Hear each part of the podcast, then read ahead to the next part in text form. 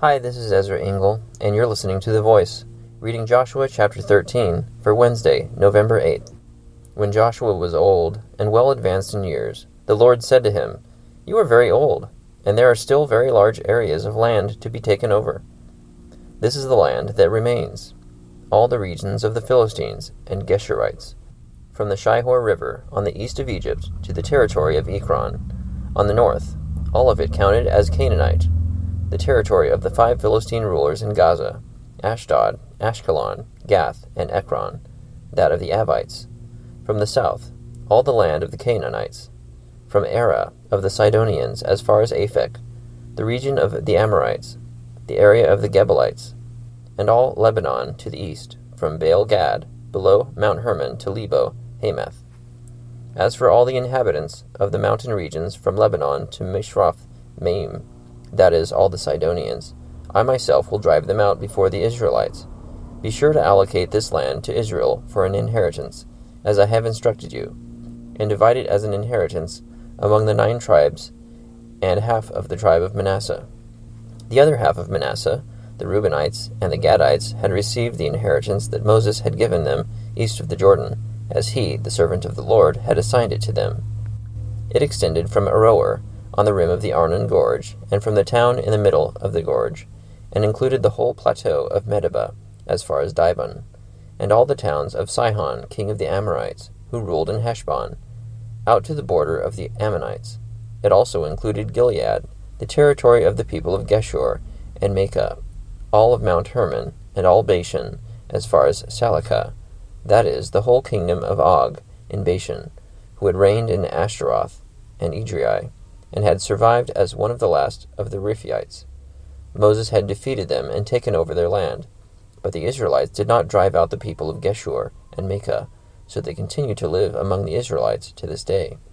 But to the tribe of Levi he gave no inheritance, since the offerings made by fire to the Lord, the God of Israel, are their inheritance, as he promised them. This is what Moses had given to the tribe of Reuben, clan by clan. The territory from Aroer on the rim of the Arnon Gorge, and from the town in the middle of the gorge, and the whole plateau past Medeba, to Heshbon, and all its towns on the plateau, including Dibon, Bamoth Baal, Beth Baal Meon, Jahaz, Kedemoth, Mephaath, Kiriathaim, Sibmah, Zereth, Shahar on the hill in the valley, Beth Peor, the slopes of Pisgah, and Beth Jeshimoth, all the towns on the plateau, and the entire realm of Sihon, king of the Amorites, who ruled at Heshbon. Moses had defeated him, and the Midianite chiefs, Evi, Rekem, Zur, Hur, and Reba, princes allied with Sihon, who lived in that country, in addition to those slain in battle. The Israelites had put to the sword Balaam son of Beor, who practiced divination. The boundary of the Reubenites was the bank of the Jordan.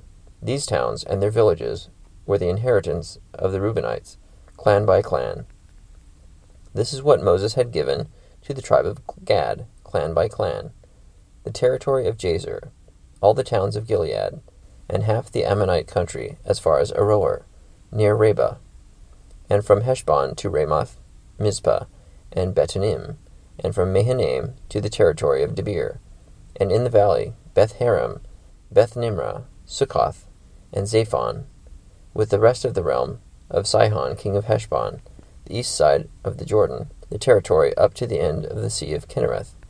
These towns and their villages were the inheritance of the Gadites, clan by clan.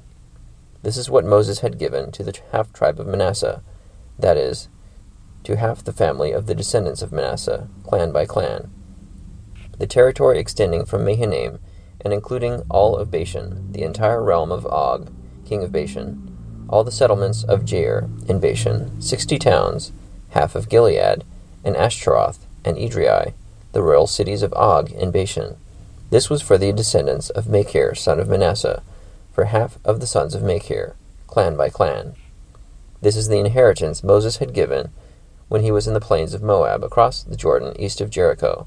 But to the tribe of Levi, Moses had given no inheritance.